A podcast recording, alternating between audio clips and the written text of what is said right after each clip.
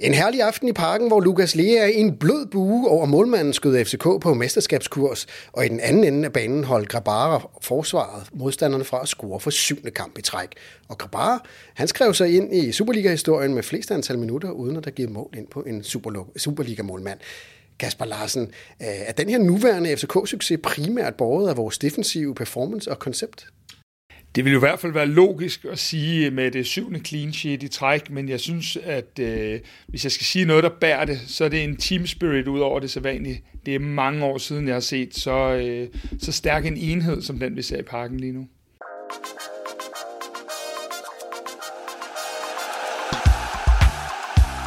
Du lytter til Kvartibolt, en podcast om hele byens hold for alle, der elsker FCK.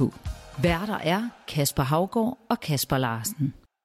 Velkommen til Kvartibold, programmet, hvor du får en indsigtsfuld analyse af spillet mod FC Midtjylland, hvor vi trækker lod om en valgfri FCK-spillertrøje fra FCK-shoppen blandt alle vores medlemmer, og hvor vi stikker stegetermometeret helt ind i hjertet af klubben for at tage en temperaturmåling på guldduellen.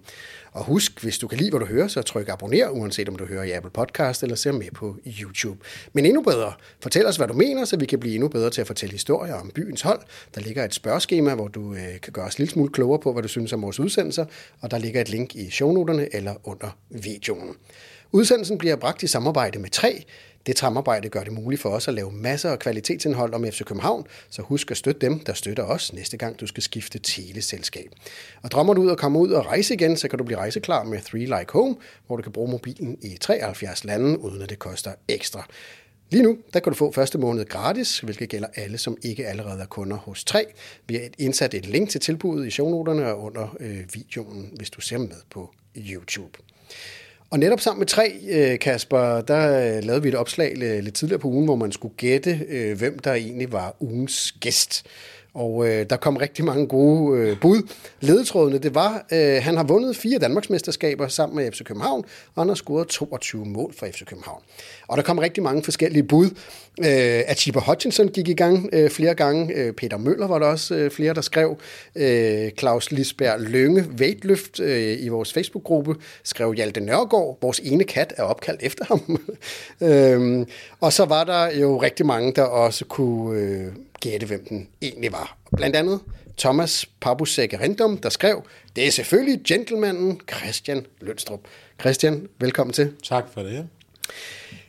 255 kampe for FC København, 22 mål, medlem af Legends Club og en kæmpe FCK-legende, Christian Lønstrup. Øh, det er en kæmpe fornøjelse at have dig med. Ikke mindst fordi du også er, er øh, en stor trænerlegende med et skarpt blik for spillet. Du er træner i andivisionsklubben Hillerød. Hvordan går det? Jeg synes, det går godt. Øh, vi har lige spillet sidste kamp i grundspillet og ligger nummer to. Øh, vi rykkede op fra en lavere række sidste år, og vores målsætning var, at vi ikke skulle rykke ud. Og nu ligger vi efter 22 kampe øh, nummer to, jeg tror, vi har 8 point ned til nummer tre. Så jeg synes, det går øh, over alt forventning, så jeg er meget glad. Men det er jo første sæson, øh, du ligesom har Hillerød. Havde du, var det efter planen det her, eller sige, når man kommer ind, og man overtager et hold, og nogle nye spillere, og man skal ligesom sætte sit eget hold. Hvor lang tid har du givet dig selv til at, at skulle ligge der, hvor, hvor I ligger? Ah, Jamen, altså, jeg blev ansat for lidt over et år siden, og, og der var udgangspunktet, at jeg skulle se, hvad niveau der var, og hvilke type spillere de havde. Jeg kendte dem ikke, øh, men så er det virkelig taget fart, og jeg har fået sat mit aftryk, som jeg godt kan lide. Øh, har fået skiftet en del ud og hentet rigtig godt i sommers. Øh, så øh, vi har et rigtig godt fundament, apropos FCK. Øh, en dygtig målmand, nogle dygtige forsvarsspillere, en god kerne øh, centralt på midten. Så det er jo meget godt udgangspunkt, når man skal skabe noget. Så, så det, der er mange perspektiver, og det ser spændende ud. Og en af dem, vi blandt andet har hentet, det er jo Kasper Larsen. øh, Kasper, øh, dog heldigvis ikke øh, til en, til en rolle på banen. Men, øh, jeg har men, prøvet at spørge, men øh, det er ikke lykkedes endnu. Men øh, du arbejder jo sammen med Løns øh, oppe i Hillerød. Øh, hvordan ser øh, fremgangen i Hillerød ud derfra, hvor du sidder? Den er, den, den er meget, som Christian beskriver den, øh, og der er rigtig meget af FCK i Christians trænerarbejde også. Det der med, som du beskriver, med at have den der øh, øh, bund i holdet, den der kerne op igennem banen, og altid ligegyldigt, hvordan det går i kampen, have en basis, øh, der, øh, der, der, hvad hedder det, øh, der, der er til at falde tilbage på det er i hvert fald helt sikkert, at, at der er en her ved siden af mig, der har haft både øh, Roy Hodgson og Hans Bakke som træner. Det tror jeg ikke, at der er nogen tvivl om. Lønstrup, øh, du har været med et par gange, og sidste gang du var med, det var i kamp nummer to i sæsonen, hvor vi herinde i parken spillede uafgjort mod øh, oprykkerne fra Silkeborg. Og der var øh, ikke en speciel god stemning, fordi kampen før havde vi også spillet uafgjort, og det var mod, øh, mod OB, og fansene begyndte at stå og, og synge på, på Ståle Solbakken, som jo ikke er et tilfredshedstegn. Øh, og der sagde du to ting, som øh, jo egentlig viser at være, at være ret kloge, Christian, fordi du sagde et, Silkeborg er et ret godt hold, øh, så det skal man ikke være ked af, at øh, egentlig at, at spille uafgjort mod dem. Og det har vi jo sidenhen set, oprykkerhold. Øh, Slå Brøndby. Og de har slået Brøndby i dag øh, 3-0 øh, og spiller mesterskabsspillet. Og den anden ting, du sagde, det var, man skal ikke se sort på det. Altså, FC, øh, sæsonen er lige gået i gang. Det ser egentlig ret lovende ud, det FC København har, har gang i. Øh, og det har du egentlig øh, også fået ret i. Jamen, jeg, jeg kigger hele tiden på nuancer, og jeg er jo også vokset op i FCK, hvor det er meget sort-hvid verden, både som spiller og som træner. Jeg har jo altså ikke været træner i FCK, men, øh, men det håber jeg, det bliver en dag. Men, men jeg prøver hele tiden at se på nuancerne, og ikke at være så kritisk, og se, om der er nogle ting undervejs, som, som kan inspirere mig, nye spillere, og, og det hele er jo ikke kun godt, men, men når, når man får noget modgang som træner, så er det jo et tegn på, at noget af det er ok, og så noget andet skal man kigge på. Og det synes jeg klart, man har gjort her i FCK. Og det, jeg så dengang mod Silkeborg, var 1. Silkeborg var et godt hold. To, øh, FCK var startet et spændende sted, men jeg synes også, jeg sagde dengang, at der mangler selvfølgelig nogle ting, men, øh, men jeg synes, øh, det så interessant ud, og, og det, øh, det skal man jo se, når man er træner. Og Kasper, øh, dengang var der jo en del, der skrev til os, øh, hvor var det dog dejligt med noget lønstrupterapi efter to kampe, hvor det ikke var gået helt, som, som vi havde håbet på. Øh, det regner vi ikke med, at der er nogen, der skriver i morgen, at vi har brug for den her terapi til at komme ovenpå igen. Nej, det var, det var en voldsom oplevelse inde i parken i dag. Øh, det, det er meget, meget længe siden, at jeg har været så berørt af en fodboldkamp, som jeg var i dag. Det var, vi var godt klar over, hvad det betød, det her om, om det blev nederlag, uafgjort eller sejr. Det var så definerende, så øh, ja, det var, det var sindssygt vigtigt. Og når du siger definerende, var det så øh, mesterskabet, der endegyldigt øh, blev spillet hjem til København? Jeg tror ikke på, at man kan stille det sådan op, men jeg vil også sige det sådan, at jeg har meget, meget svært ved at se, at vi skulle dumme os i fire ud af otte kampe, og at Midtjylland gør ren bur, så, eller ren, øh, hvad hedder det, Ren pointhøst. Ren pointhøst. Øhm, så på den måde kan man sige, at øh, det er i hvert fald så tæt på, som det kan være, uden at man skal sælge og jinxe noget. Og det er jo heldigt nok, fordi du har jo faktisk sagt øh, lige siden øh, december måned, FC København er på guldkurs, mm. bare rolig. Og nu, øh, nu er der jo faktisk meget, der, der, der bakker det op. I sidste øjeblik kom der jo den her øh, helt vilde redning øh, for Gabara, som jo nærmest var et mesterskab øh, værdigt. Jeg, jeg spillede der i sådan et spørgsmål i indledningen. Er det her FCK-hold stor succes? Er det, er det defensiven? Og nu også også Grabara, som jo slog rekord? Jamen, vi bliver ved med at kunne tage den der floskel frem med, at øh, øh, offensiven, øh, hvad hedder det, den brillerer og, og øh, laver og trækker tilskuer til, og så defensiven, den vinder mesterskaber. Og hvis du ikke har det der øh, fundament, som vi bliver ved med at vende tilbage til, øh, så, så vinder du ikke noget. Vi så det sidste år i mesterskabsspillet, hvor vi jo faktisk spiller fremragende mange kampe, og, og, og vinder og, og, og er lige ved. Og så alligevel så smider vi jo noget væk der, øh, fordi vi lukker mange mål ind. Nu kan man nærmest ikke score øh, på os, og det bliver så selvforstærkende, det der med, at, at vi, vi har jo også kigget i dataen, de laver heller ikke chancer mod os. Og jeg synes jo, vi skal helt hen til, kan bare have et par gode redninger på nogle gode forsøg. Vi skal helt hen til 94 eller 97, hvornår det var, før det første egentlig voldsomme øh, chance egentlig øh, opstår. Og Christian Lønstrup, øh, lad os prøve at spørge dig. Du kigger jo på det med, med din trænerfaglighed og, og sådan det taktiske. Hvad er det egentlig, FC København har gjort det syvende kamp i træk med, med, med et clean sheet? Det, det er ret voldsomt. Ja, men jeg synes, de har gjort mange ting. Altså for det første har de hentet nogle dygtige spillere ind, Øh, ikke kun på det offensive, men også på det defensive. Altså, der er en helt klar strategi, at hvis du skal have succes, så skal du have en god defensiv, du skal have en god base.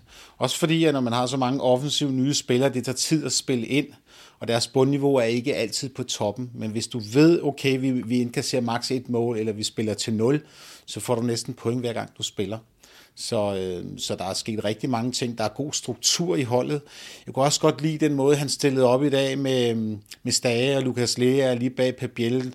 Lidt i erkendelse af, at banen var ikke så god i dag man spiller tidligere i længderetning, går i duelspillet, sætter spillet på anden bolde, så man ikke bygger op hele tiden lidt for naivt. Øh, kost godt lige, at Fald ligger som rent, rent sekser. Altså, Torup har jo ligesom vurderet, han har jo ligesom begyndt at placere nogle spillere lidt atypisk i forhold til, hvor Rasmus Falk var bare for et år siden. Øh, så gode boldspillere de rigtige steder, men også fysisk styrke de rigtige steder. Og, øh, og den balance, den er svær at spille imod, fordi der kommer hele tiden tryk på øh, modstanderne, når de her lange bolde kommer i bagrum. Øh, lidt som i gamle dage, når man spillede 4-4-2 med to store boksspillere. Og så den der dimension, hvor Pep Biel starter op og kommer ned, øh, den, giver, den giver nogle udfordringer for modstanderen, det kunne man tydeligt se i dag. Og jeg synes egentlig, at de satte sig på det ret, ret tidligt og dikterede det meste af spillet. Det var kun lige Rooney, hvor man tænkte, uh, han kom ikke lige ind, og de havde meget godt øje på ham. Så, øh, så et godt, godt fundament, det er udgangspunktet, og så kommer det hele lidt af sig selv. Men fundamentet har jo ændret sig lidt øh, over tid, fordi det er jo ikke sådan, som vi nogle gange kender de der solide defensiver. Det er de samme fire mennesker, der står dernede. De kender hinanden i, i blinde. Der er jo faktisk blevet skiftet ret meget ud, og nu kan man sige, nu midterforsvaret jo også nyt igen. Det var for anden kamp i, i, i træk, at vi spillede med Kuchulava og Vavro, hvor Bøjle ikke var med. Men mærkeligt nok, altså Kuchulava og Vavro kender jo slet ikke hinanden. De har, det er anden kamp, de spiller sammen. Kan man se det? Ja, men altså, jeg synes, det er intelligente forsvarsspillere, vi har. Det, man kan altid diskutere, om de er lige så gode på bolden som Bøjle, men det er der ikke særlig mange forsvarsspillere, der er. Men de kan forsvare, de elsker at gå i duelspil. Og her i starten af foråret, hvor banen er så gode, og vejret ikke er så godt, der elsker man at være forsvarsspiller, fordi man ved, at den kommer langt, man skal vinde sin duel, man ved, at man bliver taget lidt på nogle omstillinger, så man skal være klar, klar, klar. Der handler det ikke altid om, at man kan spille op gennem øh, kanalerne. Det kommer måske længere hen i sæsonen, hvor banerne er gode, hvor Bøjlesen så kommer til sin ret. Men altså bare det, at Bøjlesen starter ud af, det indikerer jo, at altså, man kan vælge stort set for alle hylder i øjeblikket, når man skal vælge dygtige forsvarsspillere. Øh, og det handler også om baksen, og det handler også om tre løbestærke midtbanespillere. Så der er god struktur, der er en god balance på tingene i øjeblikket, det må jeg bare sige. Og hvorfor øh, starter Nikolaj Bøjelsen egentlig på bænken? Jamen, der er to ting i det. Det ene det er, at han, øh, han har jo ikke været på 100%. Han har haft øh, øh, lidt fravær og har været ude med en lille skade. Og, og så tænker jeg, punkt 1, når du har så dygtige spillere, jamen hvis du ikke er på, på mere end 95 procent, så vælger du bare nogle andre lige nu. Og så tænker jeg, og den vil jeg lægge videre over her, kan det simpelthen også være et, et valg ud fra, at den bane, vi ser i dag, der vil jo være utrolig meget duelspil sådan en kamp her, og, og, og der vil være meget mindre af, af opspil fra, fra midten, hvor Bøjle har sin force, så kan han også have valgt lidt ud fra banen. Det er helt tydeligt at se. Ja. Altså man skal jo vælge ud fra de forudsætninger, og hvad er det for en bane, man spiller på. Hvordan er vejret? Selvfølgelig, det er, jo, det er jo lidt svært at vurdere, når det er så tæt på start, men, men man skal kigge på baneforhold og kigge lidt på, hvad det modstanderen kommer med. Og det er jo ikke fordi, at, at Midtjylland er så dygtige i mellemrunder, så de længer bolde i længderetningen, og så skubber de op og trykker. Og det er jo også et omstillingshold, Midtjylland. Så de spiller med en fembakkæde. Det vil sige, at når de erobrer den, så kommer de afsted. Der er det altså vigtigt, at du har en base, hvor Bøjlesen nogle gange har tendens til at komme lidt for meget med i opbygningsspillet og blive trukket lidt væk. Her der har der altså to mand. Det er jo en, det er jo en mur at spille imod. Og man så lidt i første halvleg, hvor de blev tusset lidt på omstillinger af FCK, og de står der bare. Altså, det er, det er meget, meget imponerende. Og så bag ved dem har de måske rækkens bedste målmænd i min, min optik. Nu er det jo dumt at bruge ord som krig i øjeblikket, hvor der vildt er krig i, i det, der er Men alligevel har jeg fornemmelsen af, at du har tænkt at bruge Men alligevel så ligner det jo to soldater, der skal i krig og forsvare sit land. Altså, det er jo, det er jo helt vanvittigt øh, at se den måde. Øh, altså, nu plejer vi at snakke om, at man spiser op som forsvarsspiller, men, men det, det, er jo, det er jo hver en duel, der virker som det vigtigste i hele verden for dem.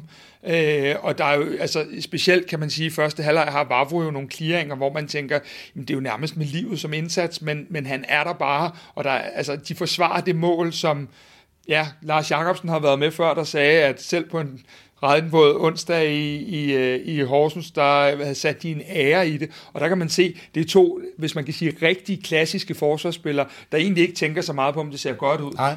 Men der skal bare, øh, der skal bare være clean sheet. Og, og jeg vil så også sige, at det frigør også lidt Rasmus Falk, fordi ja. han er jo ikke en typisk sekser, der vinder duellerne. Han er faktisk det tekniske vidunder, der ligger, og, og hvis du har en sekser foran de her to, så skal de to forsvarsspillere virkelig være skarpe, fordi Falk ser ikke altid defensivt, som Stage og, og Lukas Lea gør, eller som Sækker gjorde, da han, var, da han var frisk.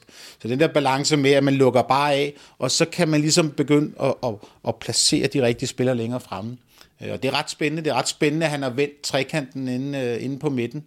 Øh, fordi hvis nogen havde nævnt for mig for et år siden, at Rasmus Falk skulle spille sekser bag Stage og Lukas Lea, altså til, ah, den holder altså ikke. Men det ser ret interessant ud, det må jeg sige. Men er det en luksus, at han har de muligheder, eller er det, er det en nød, at han er ligesom har begyndt at måtte kigge efter en, en anden gameplan i forhold til, til det defensive dernede i hvert fald? Uh, det er jo klart, når han får vitale skader, så skal man jo kigge lidt på, hvad for nogle spillere her til rådighed. Men jeg synes, det gav mening i dag at spille, som han gjorde med de her spillere. Altså lægge den lidt tidligere i længderetningen, Øh, det er klart, at anden bold, der, hvis du spiller ned til Falk, så, så taber han jo ikke en bold. Men øh, vi fik lagt et tryk frem af banen, og det er interessant at se, når Pebel starter op og trækker ned, og Lea og, og, og, og Stage ligesom løber i, i, i længderetningen. Så mange af de chancer, vi får i første halvleg, det kommer jo efter en lang bold, hvor vi vinder duellen, og så kommer vi ind og, og, og kommer på godt indlæg for vores backs. Så, øh, så det synes jeg er meget interessant. Det er meget spændende for os trænere at se, at, at, at man ligger og leger med de her ting. Det er meget, meget interessant. Du sagde før, Løns, øh, man må jo spille efter de omstændigheder, der er, og en af omstændighederne var en bane, som virkelig ikke så godt ud. Altså, det lignede jo nærmest mere Copacabana, så meget sand var der end, øh, end en fodboldbane i, i Danmark. Hvad betød det for, for, for spillet, og for ja, måske også de spillere, man, man valgte at stille med, Kasper? Jeg synes, øh, det bliver så mit eneste negative opråb i dag, men jeg synes, at når du har øh, Danmarks bedste fodboldhold, og du øh, samler små 30.000 mennesker herinde, så både publikumsoplevelsen og, øh, og, og selve spillet er nærmest et helt andet spil. Jeg synes simpelthen ikke, vi kan være det bekendt. Jeg synes, det er under al kritik, og jeg ved også godt, at de knokler på herinde og få en ordentlig bane, for det er jo i vores egen interesse. Men jeg synes jo, spillet bliver helt anderledes. Øh, du ser mange af de øh, bolde, der bliver spillet frem, de, de, de går direkte efter at spille den op på Leas dage, for at de kan ligesom flække den videre, eller, eller sætte spillet derfra. Og det er jo fordi, man, man tør jo ikke, altså du sidder med hjertet i halsen hver gang, at, at de skal spille dernede, og du ser selv sådan en spiller, som, nu ved jeg, at du elsker Rasmus Falk lige så meget, som jeg gør, men ser jo selv sådan en spiller som Rasmus Falk øh, have, have, have tidspunkter, hvor at man tænker, hvad fanden sker der, fordi at, at, at det, det, du kan ikke arbejde med det der. Så det, lige den her del er, er simpelthen ikke okay, og øh, det, det er noget, at øh, jeg godt ved, de knokler på, men det er også noget, vi er nødt til at blive ved med at være kritiske omkring, indtil det sidder.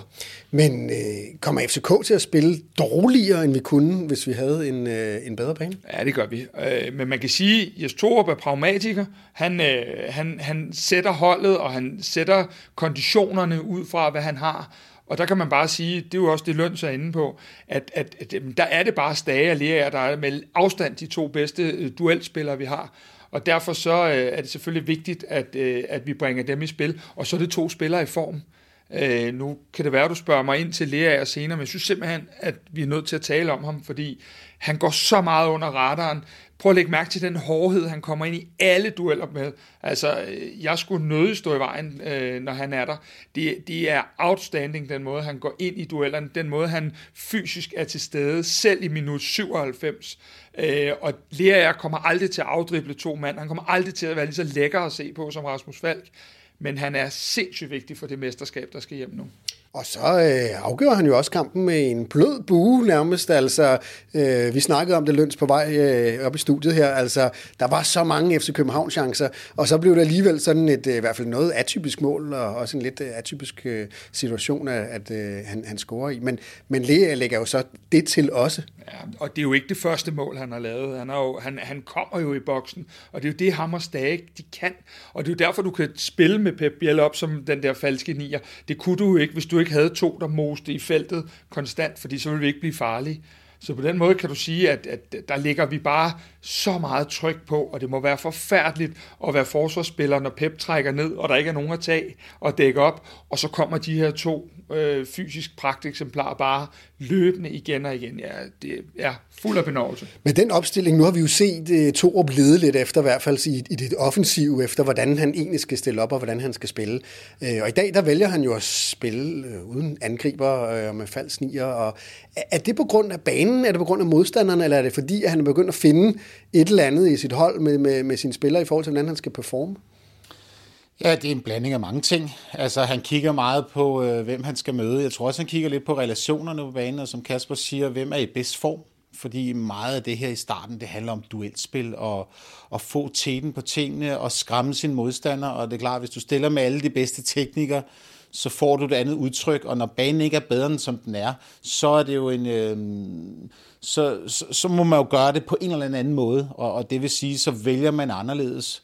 Og, øh, og jeg synes også egentlig, at han havde ret meget med at skyde med fra bænken også. Altså, det, det var ret interessant, at når vi kommer foran, og man ved, at de trækker sig lidt tilbage, så kommer de hurtige omstillingsspillere ind, og, øh, og der skal ikke særlig meget til, før øh, vi, vi kommer på 2-0. Øh, så, øh, så sådan er betingelserne, øh, men jeg synes, øh, jeg synes, han stillede rigtig op i dag. Det er jo selvfølgelig også let at sige, når vi har vundet, ikke? men øh, jeg kan godt lide det der med, at man lægger den i længderetning lidt, og ikke hele tiden tror, at man skal underholde hele tiden. Og det lagde banen også op til i dag. Men ikke også, hvis du nu lige skulle sætte dig ind og være Bo Henriksen, Gud bedre det, øh, hvad hedder det, øh, er det ikke også enormt svært at dæmme op for? Meget. Ja. Ekstremt meget. Ja. For du ligger og løber frem og tilbage, og du, du, han har en fembakkæde dernede, og de mangler deres anfører, Svetjenko, som er, som, er, som er vigtig. Jeg synes egentlig, de forsvarede OK, men, øh, men der skal ikke særlig meget til og noget mistiming, før du lige pludselig kommer på indlæg fra siden, og, og jeg synes også, øh, jeg synes ikke, felterne var så gode i forhold til græssets beskaffenhed. Det var hver gang, vi kom på felterne og slog ind langs jorden, så virkede det som om, at man havde svært ved at stå fast med sine støvler. Og det lå det i luften, at en scoring skulle komme på et indlæg i luften, hvor man afslutter. Så det var meget symptomatisk for det mål, der blev scoret. Vi købte jo tre angriber ind i vinterpausen, fordi vi havde identificeret, at det var et af de steder, vi, vi havde øh, øh nogle af de helt store problemer. Og øh, ja, der var ikke nogen af dem til start i dag. Øh, Babacar, han sad på bænken og, og kom ind. Men Kasper, jeg ved, du har jo i, i, i længere tid snakket om, at du håbede, at, øh, at Thor ville prøve at øh, og eksperimentere lidt med det, øh, med, med hele det offensive udtryk. Hvordan synes du, det gik? Jamen, jeg synes, det gik rigtig godt. Øh, og grunden til, at jeg gerne har ville det, det er netop fordi, at nu har jeg også set en masse af træningskampe og sådan noget. Når Pep ligger deroppe, så, så, og trækker ned i banen, så er han bare, det har været, jeg har bare set så mange modstandere, både sommerens træningskampe og sidste vinter, når vi har prøvet det, det, det er simpelthen næsten umuligt, at de løber og begynder at småskændes derinde, fordi de hele tiden, hvem, tager, hvem, hvem dækker ham, og hvem tager sig ham, og hvornår kommer de i deres løb, og så får du også en gang mellem en Rasmus Fald, der kommer bagfra, og, og, og lige pludselig bliver en faktor, som de ikke regner med. Øh, og det er det, jeg synes, der er så spændende, det er det der med, det er så uforudsigeligt, det fodbold, der bliver spillet. Det kan jeg godt lide, fordi øh, hverken, øh, desværre hverken Babacar, Nikolaj Jørgensen, og vi har ikke set rigtig Katamoko endnu, har jo leveret varen, Øh, og derfor så synes jeg bare, at vi så også ned i PSV Eindhoven, at vi pludselig laver fire mål, som er sidste gang, hvor Pep spillede den rolle. Jeg bare godt kunne tænke mig at se det i Superligaen. Det er ikke sikkert, at vi skal gøre sådan her hver gang. Men jeg synes bare, at der, der er så meget gevinst i den måde at spille på, fordi at jeg i hvert fald tænker, at hvis jeg var træner, ville jeg klø mig lidt øh, bag i, i, i hovedet, fordi at det, det er simpelthen så spændende. Og så har uh, Torb jo et kæmpe udvalg på, øh, på kanterne. Uh, nu valgte han for anden kamp i træk at spille med vores nye svenske uh, spiller, Victor Claesson. Hvordan synes du, han klarede det, og hvordan, hvordan ser du hans spidskompetencer i forhold til at kunne indgå på det her FC København-hold? Jamen, han har et højt bundniveau det er klart, det er jo ikke en, øh, det er jo ikke en kantspiller, der afdribler syv mand og sparker den op i hjørnet, men han er, han er fysisk stærk, han løber meget, han er hele tiden aktiv, både når vi har den, og når vi forsvarer, eller når FCK har den, og når vi forsvarer. Øh, en god boldomgang. Øh, så, og mange af de her kampe, som ligger på webben, og der, er det, der er det vigtigt, at man har, har dygtige kantspillere, som forstår at forsvare, som forstår at dække vinkler. For mange af de offensive, der skal afgøre kampene, de er ikke særlig gode til at forsvare. Så fundamentet er han med til at skabe. Og så, når man kommer foran, så kan man begynde at kigge på, okay, nu kommer de kreative spillere ind. Så jeg synes, han er, han er en fin spiller. Det er godt hentet. Jeg havde ikke rigtig kendskab til ham øh, tidligere, men altså svenske spillere er jo godt skolet i forhold til disciplin og forsvare rigtigt, det ligger jo i deres DNA. Det må man sige. Og øh, rygterne var jo i hvert fald, at vi øh, havde også et rigtig godt øje til Anders Dreyer, som endte i FC Midtjylland, øh, i forhold til hele den mulighed, det gav med at hente spillere i den russiske liga.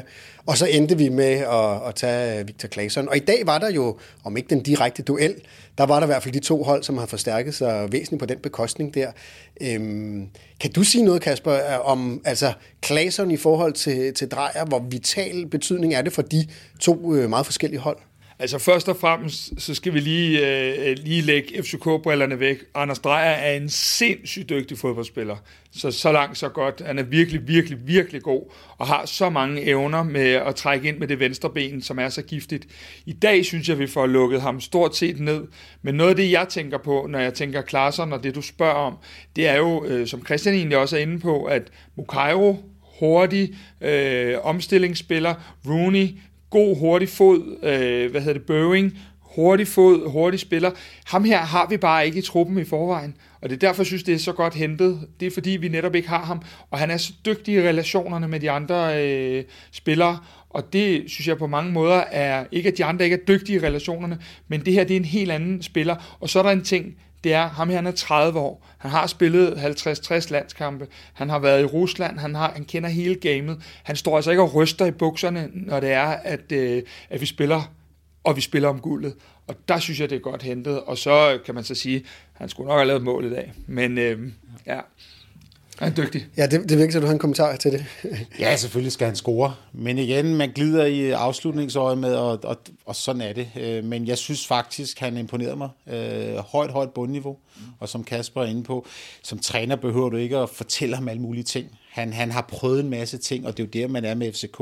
Man skal kunne gå ind og, og udfylde sin rolle, uden at være bange for, at, at bundniveauet simpelthen er for lavt. Og nogle af de offensive kræfter, der er så nye, der ved vi, at bundniveauet er lavt, og, og de ikke tænker så meget defensivt. Det gør ham her. Så han, øh, han er virkelig et godt øh, input i forhold til, til det fundamentale i FCK. Så det, jeg synes, det er godt hentet. Det og det der med at være et hold, har jo altid været en del af, af FC København, fordi også når vi skal ud på den europæiske scene, øh, så, så er vi jo ikke altid det bedste hold. Nej. Og der er det, øh, eller de dygtigste spillere, men vi skal så være det bedste hold. Og der er han jo også, nu ved vi jo ikke, om han bliver her efter sommerferien, men der er det jo vitalt at have sådan nogle spillere, der kan tænke, som du siger, begge veje, og som, øh, som ikke slår op i banen, selvom man har lavet tre fejl eller noget, men, men øh, man har det der niveau, og jeg synes, nu har jeg også set ham træne et par gange, jeg synes godt nok, at øh, det er noget, der er rigtig spændende og anderledes. Og kan spille mange pladser. Ja, også det. Altså han kan spille, spille ja. hele fembakken med, med midt, ja, midt, ja. midtbanen. Præcis. uden at blinke. Ikke? Ja. Så, øhm, så en klog, dygtig. Men, men en af dilemmaerne øh, er jo det her med, at nu er FC København jo blevet et øh, talentudviklende hold. Vi har givet plads til rigtig mange af vores talenter, og nu køber vi en lidt mere rutineret herre fra, fra Sverige, som jo blandt andet i hvert fald har, har skubbet, i hvert fald i den her kamp, Bøving øh, en, en lille smule ud. Ja, Bøving var vel nærmest ikke engang med på bænken, eller hvad? Nej. Nej, det var han ikke. Men jeg skrev det til dig i pausen, Kasper. Øh, vi, vi, vi, vi har virkelig, altså nu har jeg jo hørt dig sige det i omklædningsrummet, øh, der hvor vi er henne i hverdagen, men det der med, der, der er brug for alle mand. Det er jo, det er jo lige pludselig kommer Havkan ind øh, i, i Aalborg efter at have været skadet en måned. Elias Jelert starter ind mod øh, Nordsjælland. Amu starter ind mod Nordsjælland.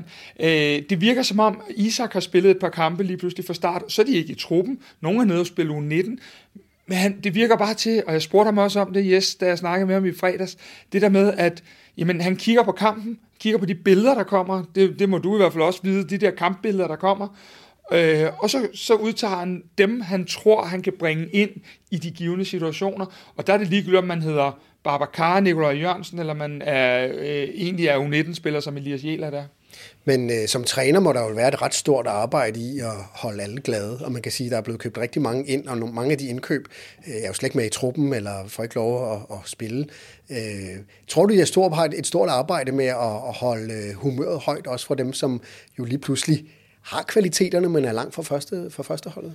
Selvfølgelig har han det. Man kan sige, der hvor jeg kommer fra nu, der er det et lavere niveau, og der er det endnu vigtigere, at man ligesom holder folk til den, fordi de tjener ikke så mange penge, som de her spillere gør. Øh, men, men, men selvfølgelig skal man have for øje, at man skal have kamptræning, man skal spille reserveholdskampe. Det er vigtigt, at spillerne har en fornemmelse af, at to op er tæt på dem, ved hvad der foregår, og så skal man måske bruge lidt ekstra tid på de her spillere og ligesom forklare, hvorfor de ikke spiller. Øhm, det gør jeg også i mit virke, øh, og det behøver man ikke at bruge så meget tid på, og man kan ofte gøre det i plenum. Altså fortæl dem i plenum, hvorfor man gør, som man gør, øh, for det forstår de øh, ret beset øh, så, så når man et eller andet sted langt. Fordi han kommer til at få brug for rigtig mange spillere. Også i forhold til, at, at de forskellige typer kampe, de skal spille, der skal du bruge forskellige typer spillere, og så skal du have dem holdt til fordi hvis du ikke har brugt tid på dem i 2-3-4 måneder, så kan du risikere at miste dem. Og så er det vel også altid øh, sværere som spiller og bokser, når man vinder.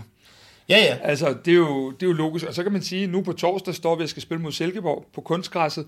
Der er det med statsgaranti nogle andre typer, vi leder efter, end det var herinde ja. på den, øh, ja, på, på sandbanen herinde i parken. Så, så det er jo hele tiden det, og det virker som om, at det er det, øh, nu, nu hvor jeg har set noget af træningen, så har Haukan Haraldsson måske været den allerskarpeste til træning, og det gør bare, at han bliver så belønnet i dag med en plads på bænken, og, og det er jo simpelthen bare øh, unikt for en træner at have de muligheder, og det er jo en luksus, der er, fordi vi har stort set ingen skader i truppen lige nu. Så han har jo, da vi var derude i fredags, der, havde, der talte vi 30 spillere, han kunne vælge imellem.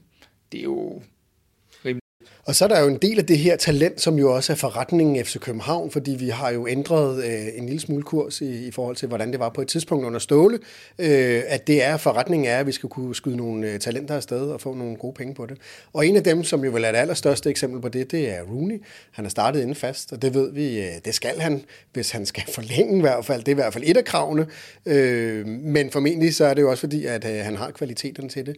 Kasper, oplevede vi det lille dyk for, for Rooney i dag, eller hvordan oplevede du han hans indsats i dag? Ikke kun i dag, men de sidste par kampe har der været et lille dyk, og hvor er det befriende på en eller anden led, fordi drengen, ikke manden, men drengen, han er 16 år, og udråbt som mere eller mindre det ene og det andet. Øh, det er helt fint, og det er helt naturligt, at der kommer det dyk. Det, det, det er nu, vi skal vise ham tilliden, fordi alle kan jo se, at materialet er voldsomt. Øh, vi skal bare vise ham tilliden, og så lige pludselig er han der igen. Når det så er sagt, så kan man sige, det er en af de spillere, vi også taler om. Rooney, det er jo ikke en bane for Rooney i dag, og han får ikke sat sit aftryk, men, men han er 16 år, og hvis det her dyk ikke var kommet, altså det, det, det skal komme, og det er bare et spørgsmål om at give ham chancen igen på kunstbanen på torsdag, fordi han har hele parken. Er det et af de største talenter, vi har set i Superligaen? Ja, det er det nok. Hans alder taget i betragtning, og jeg synes allerede, at han har præsteret inden for rimelighedens grænser. Altså, det er bare fordi alle har så store forventninger til ham, og bare sådan en dag som i dag med den kulisse, så forventer man, at han afdribler sine oppasser, og han lægger op til scoringer. Øh, jeg synes egentlig, at han viser karakter i dag, fordi han starter lidt skidt, øh, lidt dumme boldtab, og alligevel så vil han gerne have den igen, og er med i noget opbygningsspil til et par chancer. Øh, og så er det jo op til, til trænerstaben at finde ud af, okay, hvor lang tid skal han have i dag, i forhold til, hvordan kampen udvikler sig. Så det giver god mening at starte med ham. Men det er klart, at han, han spiller jo ikke ligegyldigt hvad. Altså, han ved også godt, at han skal præstere. Men en af grundene til, at der er plads til ham, det er jo fordi fundamentet er så stærkt, som det er i øjeblikket. Og, og hvis du starter med ham og Børing på siderne, og Pep Biel fremme, og, øh, og lidt de der ikke så disciplinerede spillere, så kan du godt få slagside, og det ved Torp godt. Så nogle dage, så beskytter man ham lidt ud på siden, og andre dage, så øh, starter han måske på bænken. Alt, alt for at han kan udvikle sig stille og roligt, øh, fordi det går stærkt, og der er så mange forventninger, og han er altså kun 16 år. Altså, det er ret unikt, det her talent, vi har at gøre med i øjeblikket. Ja, det er jo et kæmpe pres. Øh, og kæmpe, og, kæmpe, kæmpe pres, der ligger på ham, og øh, jeg kan i hvert fald, hvis jeg kan huske så langt til tilbage, så kan jeg sige, at den modenhed havde jeg i hvert fald ikke selv som 16-årig, at, at jeg vil øh, kunne håndtere det, at der er så mange mindre, mennesker, der har forventninger. Men det virker jo til, Kasper, du ved det måske lidt bedre, det virker jo til, at han er en fyr, der tager det ret roligt. At han kommer fra, øh, fra et hjem, der også er meget grounded omkring, øh, hvad det er, han er i gang med. Så han, så han virker jo som en, en fyr, der, der har rigtig gode muligheder for at holde begge benene på jorden. Det, altså, det er jo fuldstændig øh, ydmyg ung knægt. Øh, sidst vi skulle ind og optage her i studiet, der, øh, der, der havde, kunne han sgu ikke lige finde ud af, hvordan han kom op med elevatoren. Står han helt uspoleret. Det, sige, det, det kunne vi heller ikke. Det kunne vi så heller ikke, nej, nej. Men, men han spurgte, og han stod bare og var fuldstændig øh, helt stille og roligt nede på jorden, og det er også det, man oplever. Uh, han ved godt, hvad han er værd, og det skal han også vide, men, men uh, jeg ser også ham slæbe ting ind for træning, som en af de yngste øh, spillere og sådan noget. Der er ingen, han er ikke krukket, han er, han er sådan set meget lige frem. Øh, han, det, det er bare et spørgsmål om tid, så kommer han igen. Vi skal bare huske, at han ikke nødvendigvis behøver at skulle igennem en eller anden åndssvag vridemaskine. Og der kan man sige, der hjælper de tre point jo, fordi så er det lidt oftere, at vi ikke behøver at finde den der skurk, som der jo er meget øh, i fodboldverdenen, at vi helst skal finde. Og Kasper, så fik vi jo plads i dag til både Lea, Stage og Falk inde øh, på midtbanen. Det har vi jo talt om lidt tidligere, at det vil øh, måske være, være en, en mulighed. Øh, så har været inde på det lidt tidligere. Øh, hvordan synes du, det gik, og hvad kan vi lære af, af det eksperiment? Jamen, for mig er det slet ikke et eksperiment. Jeg synes simpelthen, det er den rigtige opstilling. Jeg, det, det kan godt være, det ikke er det i alle kampe, men altså, jeg tænker igen, at være modstander og spille over for Lea og Stage, det må være så modbydeligt, fordi de giver sig ikke i nogen nærkamp, og de er der hele tiden, og når du er gået forbi dem, så kommer de igen og igen og igen. Øh, og så at have spilleren som Rasmus Fald, der kan trække ned i bagkæden, føre bolden frem og sørge for at også frigøre en masse energi til de her to. Øh, jeg synes jo, det her i dag, nu er jeg blevet spurgt nogle gange om idealopstillingen, det her det er i hvert fald tæt på at være idealopstillingen. Jamen, så lad os lige prøve at tage den, fordi det er vel lidt usædvanligt, vi er kommet så langt hen i sæsonen. Øh, FC København klarer sig så godt, og alligevel er vi så langt fra at kunne tale en, en ideal startopstilling, eller vi er i hvert fald meget langt fra at kunne se en startopstilling, som er gået igen øh, gang efter gang. Er det ikke lidt usædvanligt, eller er det bare mig, der har det sådan her, at et mesterskabshold består af så mange spillere, der ikke rigtig kender hinanden, og, og, og der bliver skiftet så meget ud fra kamp til kamp? Jamen, alt, alt handler om relationer. Og jeg synes, keeperen giver sig selv. Øh, vi har en bagkade, vi kan være stolte af i øjeblikket. Altså, der er virkelig gode relationer, og de er født til at forsvare de der to, der spiller. Og vi har ikke engang Bøjlesen med i dag, som er en leder. Det siger jo alt med, hvor vi er i øjeblikket. Og så vil jeg sige, at vi har en midtbane, hvor man kan gøre meget, men det er jo lidt de samme navne, der går igen, og så kan man jo kigge lidt på, hvordan man, drejer den øh, centrale akse. Det er, hvor man prøver sig frem i øjeblikket, det er fremme, og det er på siderne i forhold til, hvem man møder. Også lidt spillestil. Altså, det vi så i dag med, at man både kan spille den lang, og man kan spille gennem kæderne, og man kan spille den op til en falk, det giver også nogle bedre forudsætninger for Vavro og Kocholava i forsvaret, så de har flere muligheder. Så det ikke kun bliver at spille igennem kanaler. Fordi nogle gange er det også befriende som forsvarsspiller, at du kan sende den lang, og så bliver øh, situationen farlig derefter. Og så, så leger Torup jo også lidt med PBL, hvor er han egentlig bedst henne i forhold til, hvem vi møder. Så, så altså, der er rigtig mange ting, man kan gøre i øjeblikket, og der var man måske begrænset tidligere under Ståle, hvor det var en 4-4-2, hvor han legede måske med, med Nikolaj Jørgensen fremme, eller, eller en af de kreative, der blev lagt frem i gang imellem, hvor man hele tiden satte den på spidsen. Nu, øh, nu er man meget mere fleksibel. Altså, jeg tror, det er meget svært at spille mod FCK i øjeblikket, fordi der sker så mange løb i dybden, ned og få den. Og alle de spillere, der spiller i øjeblikket, de er dygtige, og de har selvtillid. Og, øh, og i dag synes jeg, jeg ved, ikke, jeg ved ikke, om der var klasseforskel, men det var fuldt berettet, at man vinder, og man kunne have vundet 3-0 på en god dag. Og man giver så lidt væk. Så øh, jeg synes, det ser meget, meget spændende ud, det må jeg sige. Men Christian, når man sidder hele ugen og forbereder sig som træner, det ved jeg jo, du også gør, så sidder man jo og kigger på, om der er, øh, om, om modstanderen spiller 4-5-1 eller 4-3-3 eller et eller andet stil. Det er vel næsten umuligt at forberede sig helt på FC København i øjeblikket, fordi vi netop kan de, så mange facetter. Ja, øh, det synes jeg. Men det er klart, når man som modstandertræner sidder og kigger på navnet, så ved man jo godt, hvad de kan. Man ved jo godt, når Rooney får bolden, hvad hans tanker er, og også hvad, hvad Rasmus Falk kan. Men, øh, men jeg synes, man spiller lidt andre, mere anderledes, end man gjorde tidligere. Altså, lidt svært at læse for modstanderen, og der er tryk på ligegyldigt, hvor bolden kommer hen. Altså, modstanderholdet er meget presset på effektiviteten og, og lang bold, bolde i længderetningen og bolde i mellemrum. Altså, der kommer fra alle niveauer i øjeblikket, og de har jo gode spillere på alle pladser. Og det er virkelig, virkelig spændende, altså sådan, når, når man sidder som træner og kigger på de her ting. Så Torup, han sidder jo med lidt med guldet i øjeblikket, og har ikke nogen skader, og god konkurrence til træning og sådan nogle ting. Så altså, der er nogle gode forudsætninger for at vinde guld i år, det må jeg sige sige. Kasper, nu prøver jeg lige, øh, fordi øh, det er måske uretfærdigt at stille øh, spørgsmålet til vores gæster. Nu stiller jeg det lige til dig. Hvis du var Jes Torup, og du øh, skulle øh, have Bøjlesen ind tilbage igen, fordi det var en kamp, der krævede hans kvaliteter. Hvem skulle han spille ved siden af nu? Det er jo godt nok øh, et, et svært valg. Det, det, det, det er jo, ja, pisse uretfærdigt spørgsmål. Mm. Øhm, jamen, jeg, alle, der kender mig, ved jo, at jeg er stor fortaler for, at Nikolaj Bøjlesen skal spille. Øh, men det er jo svært at se sådan en kamp her, og så stå og sige et eller andet. Men jeg vil nok stadig holde fast i, at, at, at ligesom tingene er, så har vi øh, sat de her rekorder med, med, øh, med Bøjle i, i midterforsvaret. Og jeg synes jo, at når banerne er lidt bedre, så, så, så er det en meget naturlig ting, fordi vi så også op i Aalborg, hvordan man kan lukke lidt mere ned for Rasmus Falk, når det er, der ikke er to forsvarsspillere, eller i hvert fald en forsvarsspiller, der kan føre bolden frem. Så jeg vil stadig gå med Bøjlesen, og, og Vavro er jo umulig at komme udenom. Øh, han ejer jo ja, hele Danmark efterhånden.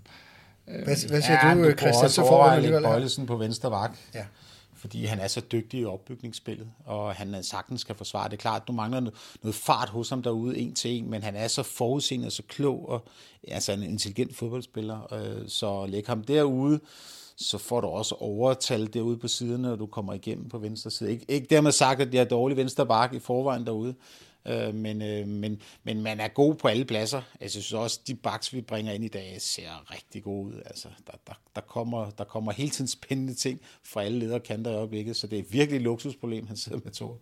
Jeg tænker i hvert fald, øh, en af de taktiske ting, jeg tænker i dag, nu er Victor Christiansen jo faktisk tilbage i truppen og har trænet hele ugen øh, og var jo klar til at spille, men han fastholder at have en forkert øh, venstre bak, Tror du noget af det godt kunne skyldes, at, øh, at, at Midtjylland både havde øh, Drejer og de havde Isaksen, der går ind i banen med deres venstre ben, og de så har valgt at, kan man sige, taklefoden, det var øh, fra Kevin Dix, den vendte den rigtige vej. Har det spillet ind, tænker du? Ja, og så er det jo, det er jo, en af, det er jo nogle af de spillere, der er i bedst form i øjeblikket. Altså, du kigger på den nuværende form. Hvem, hvem står stærkest? Fordi det er stadigvæk duelspil, vi kigger på i dag. Det er ikke så kønt spil øh, over 90 minutter. Og, og, og hvis man kigger på det, jeg går rundt og fedter med i løbet af, af min dagligdag, så er det det samme. Hvem står stærkest? Og, og jeg synes, Baksen er set god. Jeg synes, at Ankersen er kommet godt tilbage, og, og Dix, han kan jo spille begge sider uden at blinke. Ikke? Det er klart, at der kommer noget med indlægsfod, når du kommer ned på sidste tredjedel, hvor Bøjlesen er, kommer mere til sin ret. Øh, men, øh, men der er kamp om pladserne, og det er som om, at hvis man kommer ind og præsterer, så bliver man derinde til der sker, kommer en skade eller andet, og det er jo også med til at motivere folk. Altså, du skal virkelig forstå, at når du spiller i en, i en line-up i FCK, så, øh, altså, så er der en grund til det, men du skal også forstå, at der sidder altså nogen ude på bænken, der sidder nogen på tribunen, der gerne vil ind og spille. Altså, det, det pres, det er altså med til at gøre en, en fodboldspiller bedre og bedre. Og en af dem, der sad ude, øh, om ikke på tribunen, så i hvert fald Øh, Øh, på bænken derude, det er jo Victor Christiansen, som jo stort set har spillet fast i næsten igennem et år. Øh, har han tabt pladsen nu, eller hvorfor får han ikke lov at starte ind i dag? Nej, han har ikke tabt pladsen, men, men det er jo det, som vi egentlig gennemgående i udsendelsen her taler om. Det er jo det der med, at, at uh, du har nogen, der er i form. Øh, jeg synes jo, Victor Christiansen lever rigtig meget på sin øh, energi og sin power i alt, hvad han laver. Og øh, jeg tænker, når man så ikke har trænet, eller hvert fald ikke har spillet i en måned, jamen, så er det måske to af de ting, der skal lægges lidt mere på i træningen før. Og så skal du også igen huske på, der er tre kampe i den her uge, det er påskeugen. Så der er ingen tvivl om, at, øh, at, at det, det betyder noget, og det betyder også noget, at vi skal op og spille på kunstbanen. Så kan det være nogle andre typer, man bruger. Så jeg tror ikke, han har tabt den, men jeg tror simpelthen, at vores træner er så pragmatisk, at han hver eneste gang, det gør alle trænere, stiller for at vinde, men også simpelthen siger, jamen det er dem her, jeg får brug for, for at vi kan opnå det her. Og det er måske også en ny tankegang for os, fordi vi har været vant til, som Christian også er inde på, at Ståle havde sine folk, og de spillede, og de spillede indtil de ja, spillede sig helt af. Øh, hvor at nu, øh, der vælger man bare, at, og det gør også træningsmiljøet bedre, når der er flere, der er hele tiden er omkring budet, for man skal med stå tidligt op, bare for at være i 18-mandstruppen i øjeblikket. Og øh, en af dem, som jo virkelig har gjort et kæmpe comeback, det var Vavro, vi har snakket lidt om ham tidligere. Han bliver, hvad hedder det, stemt ind som man of the match af fansene igen i dag. Han øh, slutter jo den der klassiske med, med en bandage rundt om hovedet. Øh, der er lidt Morten Vikhorst over det. Han, han kæmper jo øh, helt, helt vildt. Men han har jo også den der, altså jeg har i hvert fald den der med den der usikkerhed hele tiden, fordi der kommer jo nogle fejl en gang imellem, men han er jo ikke den fødte, de, fødte boldspiller. Hvordan, eller ikke, han er en god boldspiller, men han er ikke den fødte boldspiller frem ad banen i hvert fald. Hvordan ser du på Vavro og hans betydning for FCK-defensiven? Jamen, han sælger varen godt. Altså, han, øh, han, øh, han får det hele op og ringe, og øh, han kan, han kan godt lide, at det sted, han er i sit fodboldliv i øjeblikket. Jeg er helt på det rene med, at det ikke er Bøjlesen, øh, der laver alt det lækre, men han er ikke, altså ikke væk på bolden. Men men han er bare til stede, og han viser god energi, og han er en god holdspiller. Han er meget opmærksom på indlægsfasen defensivt. Han, han, det, han tager det, altså det er vigtigt for, at man vinder sine dueller. Du kan også se, når han vigtig, vinder vigtige dueller, du ved, så, så er det knyttet næver, ikke? Han er, altså, han er en kriger uden lige. Og, øh, og, og det der energi, man gerne vil have som træner, den bidrager han sindssygt meget med, og han er jo med til at få de andre op. Altså, han, han sælger varen virkelig godt i øjeblikket. Men han har jo et par fejl i hver kamp, som jo i, på en dårlig kamp i hvert fald godt kan koste, koste et resultat. Det har vi heldigvis ikke øh, oplevet endnu. Så, øh, så det må jo ikke sige, det er imponerende. Og, og, og var det retfærdigt, at han blev man of the match? Ja, både jeg, jeg synes, der var flere. Jeg synes, hans, hans sidemarker i forsvaret var også god. Jeg synes, Gadabara var god. Øh, jeg synes også, der var nogle midtbanespillere i dag, som virkelig meldte sig ind. Altså i forhold til at tage ansvar for tingene, i forhold til, hvordan banen ser ud, og hvordan kampen udvikler sig. Så jeg tror, der var måske 3-4, der lå og kunne have blevet dagens spiller. Og øh, så skal vi til Grabara. Du sagde tidligere, måske øh, ligaens øh, allerbedste målmand. Den fornemmelse øh, har der i hvert fald ikke været i FC København hele vejen igennem. Øh, ikke fordi han har stået dårligt, men nu øh, er det jo virkelig taget til. Syvende clean sheet i, i træk, og så fik han jo en rekord for at være den målmand i øh, Superligaens historie nogensinde, der har holdt målet eller buret rent i, i allerlængst tid. Kan du lige prøve at sætte et par ord på det her øh, måske bedste målmand i ligaen? Jamen, altså, han har en udstråling. Altså, jeg var ikke så imponeret over, da han var i AGF, faktisk. Øh, men øh, efter han er kommet til SVK og, øh, og har vendt sig lidt til det der pres, der er, og tage ansvar, så, så ligner han en klassemålmand. Jeg tror, vi har ham på lån tid, det må jeg sige. Altså, han øh, har et højt bundniveau. Det er klart, at han har nogle gange nogle ting, hvor han lige falder lidt ud af kontekst. Men spørgsmålet er, om han er så god, eller det er forsvaret, der gør ham ekstra, ekstra god, fordi han er afhængig af, baksen er der, og forsvarsspilleren er der. Men i dag, der, der viser han jo, at øh, han redder, måske, jeg ved ikke, om han redder tre point, men, øh, men det skal han jo gøre en gang imellem.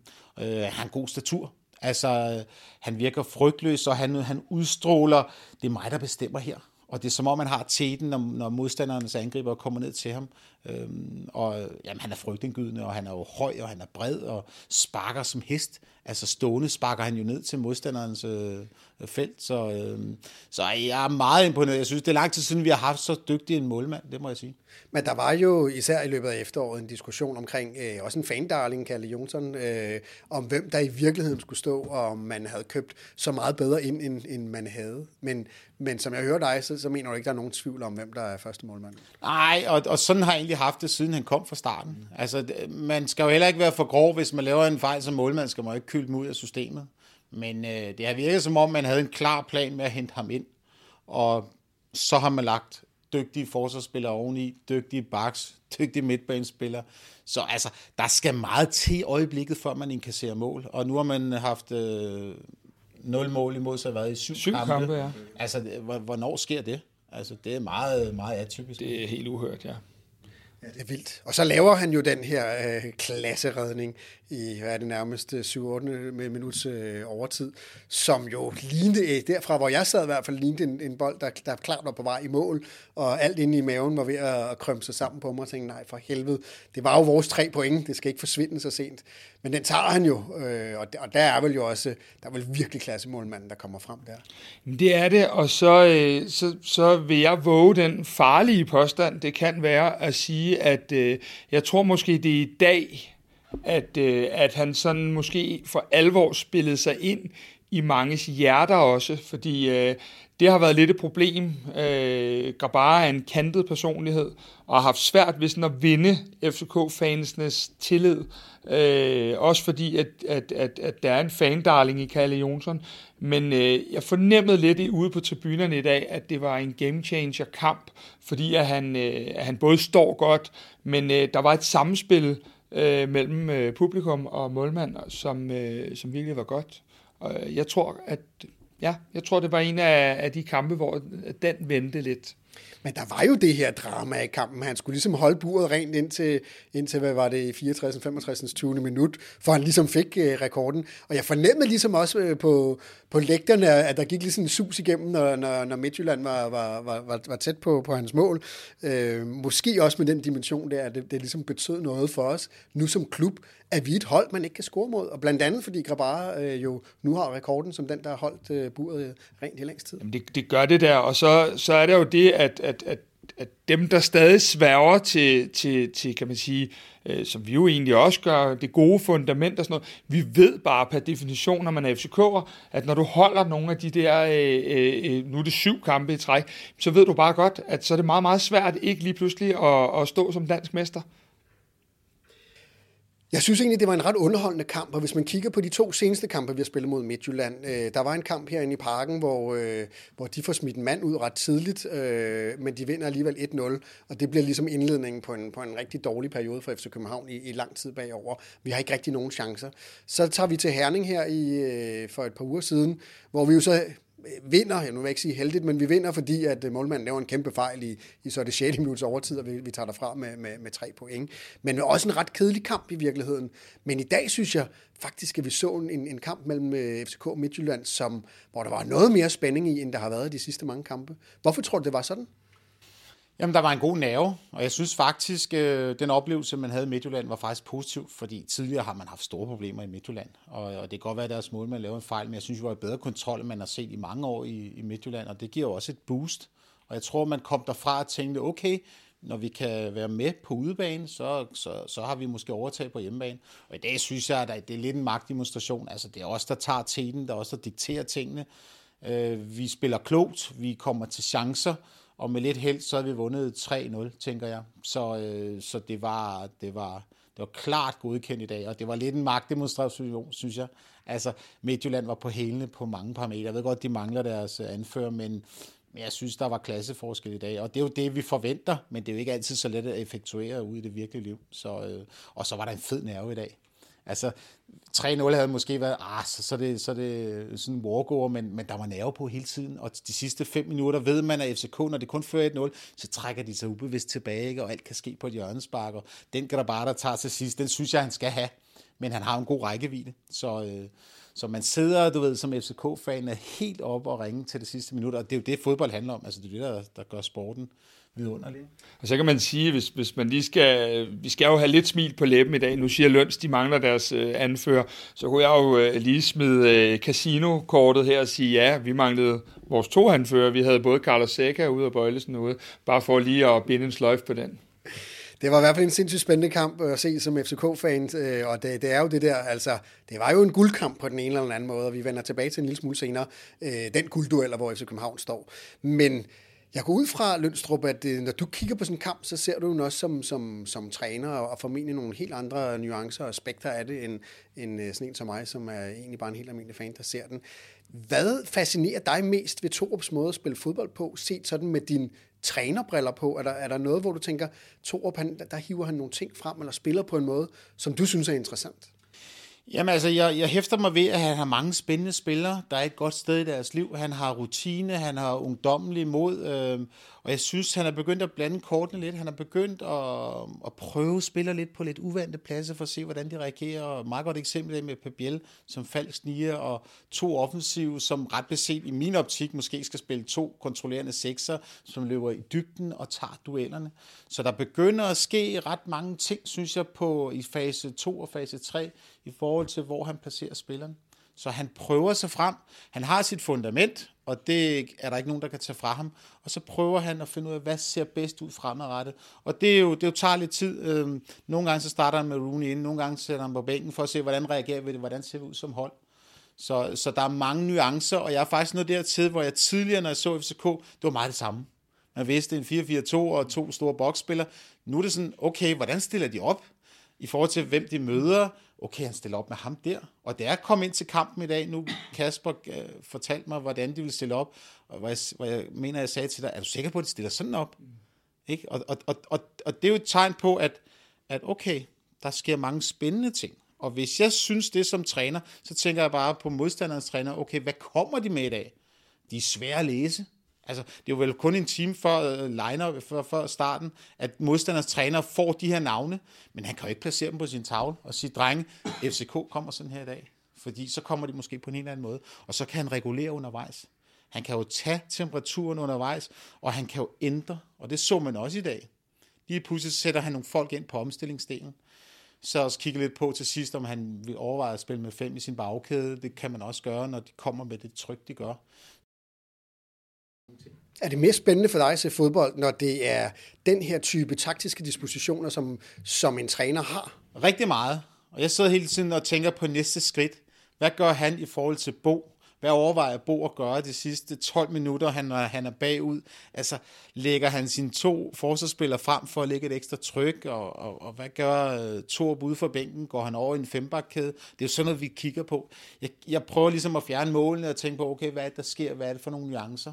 Og, og du kan jo ændre, øh, du kan ændre fuldstændig en kamps udvikling ved at ændre på små, små nuancer. Øh, og det synes jeg er jo spændende. Det er det, der driver mig som træner. Og for eksempel, en af nuancerne, det er jo den der trekant, vi har talt om, at, at, at der ville faktisk have været en mulighed for at sætte for eksempel Lerager eller Stage ned ved siden af Falk, for måske at beskytte fundamentet endnu mere i perioder. Og man kan sige, at til sidst bliver vi jo trykket en lille smule, især som du ved i overtiden, hvor at, at de bare øser frem. Der er det jo noget af det, man ser, og, og, og det er jo så også der, hvor Babacar kommer ind, og, og jo øh, skal være med til de der defensive øh, dødbolde og, og, og defensive aktioner, øh, som vi også får løst. Så det er jo igen det, der er masser af muligheder, også inden for de 11, man har stillet med, til at lave om på noget. Man kunne også flytte stage op på en kant, hvis man havde lyst til det. Der er så mange muligheder, og det er jo det, der er sindssygt spændende, når vi sidder og ser på det som træner, fan, hvad vi ellers gør. Og så er det jo rigtig spændende, hvordan det kommer til at ende. Hele guldduellen, den skal vi vende øh, lige om lidt. Øh, det her, det var analysen af kampen mod FC Midtjylland. Øh, men nu skal vi lige til en konkurrence, som vi holder blandt øh, alle, der er medlemmer af Kvartibold. Og lige nu har vi øh, 201 medlemmer, og det er altså folk, som øh, betaler øh, et månedligt beløb for at støtte Kvartibold i, at vi har mulighed for at lave masser af kvalitetsindhold om FC København.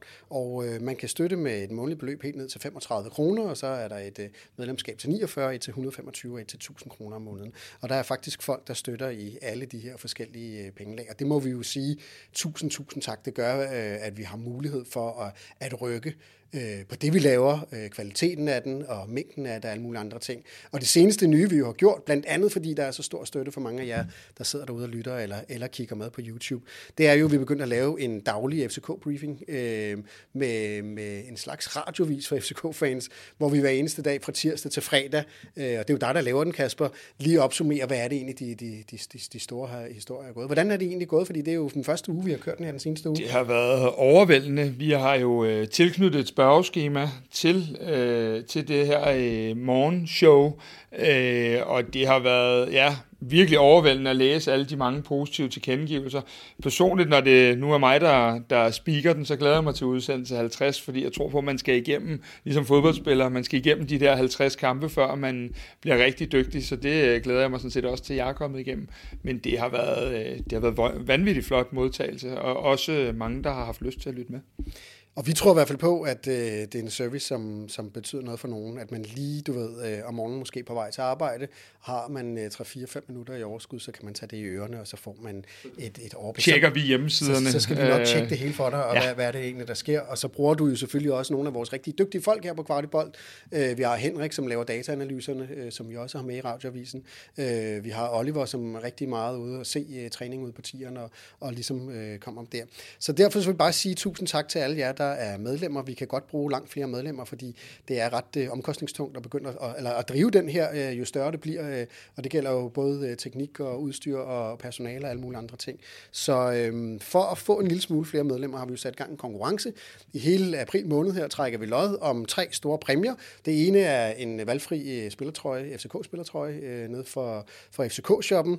Øh, så kan man vinde et års forbrug af kaffe Øhm, og så for, for Segafredo kaffe, skal vi nok lige, lige sige. Øh, og så kan man vinde et About Vintage-tur til øh, en, en værdi af omkring en øh, 2800 kroner. Og øh, i dag, der øh, skal vi trække lod om en FCK-trøje øh, fra fanshoppen. Og øh, vi, lige inden vi gik ind i udsendelsen her, har vi, har vi trukket blandt en blandt vores medlemmer, og det er Tobias Lavats, som har vundet den. Tobias, vi sender dig en mail med, med hvordan øh, du skal lige vælge den øh, trøje, som du gerne vil have, og måske hvilken spiller, der skal bagpå, og øh, så sørger vi for, at du får fat i den. Så øh, tusind tak, tak til dig, øh, Tobias, for at støtte os hver eneste måned, øh, og selvfølgelig øh, tillykke med, at du har vundet den her trøje. Som sagt, så er der jo stadig resten af måneden nogle præmier, som man øh, kan være heldig at vinde, og det er et år, som bruger kaffe, og det er et øh, fedt ur for About Vintage, som jeg også har lavet et FCK-ur. Og det er desværre ikke FCK-uret, fordi det er faktisk, det blev jo udsolgt på, på 0,02 øh, sekunder, så, så det er et, et andet ur fra dem. Hvis du vil være med i konkurrencen, hvis du vil være med til at støtte os og sørge for, at vi kan lave rigtig masser af godt indhold, ja, så ligger der et link i shownoterne eller under videoen på, øh, på YouTube, hvor man kan melde sig ind, og det er jo altså, det, for 35 kroner, det er jo ikke meget mere end en, en kop kaffe om måneden, som det koster. Nå, Lønstrup, det var lidt reklame for os. Nu øh, skal vi til det, som øh, de fleste nok har ventet på, og som måske synes er allermest spændende. Perspektivet for resten af sæsonen. Nu øh, har vi ni point ned til, øh, til den største konkurrent. Er den hjemme? Umiddelbart ja, men man skal passe på med at komme med de her forudsigelser, inden, øh, inden man har spillet sidste kamp. Men altså, vi har, vi har givet os nogle gode forudsætninger. Vi står et rigtig godt sted. Vi synes også, at den kamp i dag, den viser, at vi er det bedste hold i Danmark i øjeblikket, og vi har en masse dygtige spillere. Og, øhm, og det er vel rimeligt, at vi ligger, hvor vi gør i forhold til, til de andre hold. Så altså, der er meget, der skal gå galt, hvis vi ikke skal vinde guld i år. Øh, men, øh, men lad os lige vente med at fejre det til, til den er hjemme. Men jeg synes, vi ser spændende ud, og det er også det, vi drøftede sidste år, og nogle af de tidligere udsendelser har været med i, at, at der har været gode perspektiver, men man ligesom har lagt på stille og roligt. Og jeg siger ikke, at alle de spillere, man har fået ind, øh, har ramt deres niveau, men, øh, men øh, man har en virkelig dygtig trup i øjeblikket, som man sjældent har set i Danmark, tænker jeg. Jeg ved også, at man bruger mange penge, men, men det, tingene hænger jo lidt sammen. Men hvor meget af det er, at FCK er sindssygt dygtige og ser ud til at kunne spille mesterskabet hjem, og hvor meget af den der med, at vi får sgu også lige alle, øh, alle, alt går jo ligesom også vores vej. Man kan sige, i Midtjylland øh, øh, straffer vi dem på en kæmpe fejl af målmanden i, i sidste minut, eller øh, og får de tre point med. Øh, her til sidst, jamen det kunne være blevet 1-1, øh, men vi får den lige reddet. Altså, der er jo mange af de der ting, altså, og hvor, hvor meget af det mesterskabsdefinerende, Øh, Øh, og hvor meget er FC København sådan set har skabt en, en kultur og en, og en base, der, der skaber mesterskabet? Jamen, det er en kultur, det er en base, men det er topholdslod, at det er stolpe ind i stedet for stolpe ud. Altså, Brøndby, da de vinder sidste år, hvis de ikke havde fået en hjælpende hold i Aarhus, så er det nok ikke vundet guld. Øh, det er klart, når man går ind og kigger på de enkelte kampe, så er det jo små nuancer, der afgør kampen, men jeg synes i dag, der ser man et virkelig et tophold, der, jeg siger ikke, det er en magtdemonstration, men jeg synes, vi var klart bedre end Midtjylland, og det er vel de to hold, der er de bedste i øjeblikket i Danmark. Så, øh, og selvfølgelig skal vi ligge, hvor vi ligger, når vi bruger de penge, vi gør. Men der er substans i tingene. Det er ikke tilfældigt. Og jeg synes, vi søger tingene. Jeg synes, vi har et godt fundament. Og igen, hvis du har en god kerne, og ikke lukker særlig mange mål ind, så skal det nok komme. Og, og det er klart, man fagner ikke blind i øjeblikket. Jeg tror, to for 4, 5, 6 måneder siden var lidt i tvivl om, okay, hvordan kommer det her til at se ud? Men det er som om efter PC er kommet ind, at man har lagt en, en rigtig god plan. Selvfølgelig bruger man igen mange penge, men det er helt berettet, at man er nummer et i Danmark i øjeblikket, og der skal FCK også ligge i min optik. Men øh, vi har jo også, Kasper, været begunstiget af et Midtjylland, som jo ikke har set så driftsikkert ud, som det har gjort de sidste mange andre sæsoner. Jeg ved godt, de ikke vandt det, de, de ikke vandt det sidste år, men man kan sige, den der øh, maskine øh, fra Midtjylland, som jo også efterhånden har, har, har mange penge og har et koncept øh, og har nogle fordele i kvæg den måde, som de har grebet deres øh, fodboldforretning an på. Øh, den maskine har vi jo ikke set. De har jo faktisk øh, jo selv snublet, altså de har jo nærmest foræret en, en, en, en del af mesterskabet til FC København. Ja, det kan du sige, og, og, og i efteråret, der, øh, der, der hakkede vi lidt øh, i nogle perioder, fordi vi får Sækker og Falk, apropos fundamentet, øh, skade på samme tidspunkt. Vi sælger vores måske på det tidspunkt bedste spiller i Darami, og de unge får et, et, et alt for stort ansvar øh, i forhold til at bære holdet. Øh, nu kan de unge komme ind og få de her chancer, som vi også har talt om, pakket ind. Jeg tror, du selv brugte udtrykket pakket ind af, af, af dygtige, øh, rutinerede spillere. Øh, jeg ser simpelthen, og det har jeg jo sagt hele tiden, så jeg får også lov selv på sådan en god dag som i dag, at, at du er nødt til at kigge på, at, at du kan ikke bare starte med at hænge gardiner op i et nyt hus. Du er simpelthen nødt til at bygge det der hus først. Og det er det, vi har forsøgt. Vi har fået luet ud af nogle af de spillere, der ikke passede ind, og vi ikke ønskede at bruge. Vi har fået lagt på i sommerens vindue først, så har fået lagt på i vinterens vindue. Vi har begyndt at få en definerende spillestil, hvordan vi gerne vil spille. Det her det er ikke tilfældigt. Vi har lige nu et pointsnit, der retfærdiggør fuldstændig, om Midtjylland har tabt eller ej. Det er fuldstændig ligegyldigt for vores, point, øh, hvad hedder det, vores pointhøst og vores egen kvalitet afgør, hvem der bliver danske mestre og ikke andre. Men så lad os prøve, øh, nu er det jo et øjebliksbillede. Det øjebliksbillede ser sindssygt godt ud. Vi øh, fører med 9 point. Øh, det ligner, at vi ligesom har snørret øh, sækken. Men midtjyderne har jo stadig et sindssygt godt hold. De har nogle sindssygt dygtige spillere. Hvordan ser du sådan på den lidt længere bane duellen i, i Danmark, i primært mellem Midtjylland og FC København? Jamen altså, det, det er svært at vurdere. Det er jo ofte penge, der driver systemet, og dem, der har flest midler, de, øh, de kan skaffe de bedste spillere. Øh, jeg synes, altså et af vi, vi er inde i en god periode, men jeg synes også, at substans i det, vi laver. Jeg synes, vi har mange spændende unge spillere.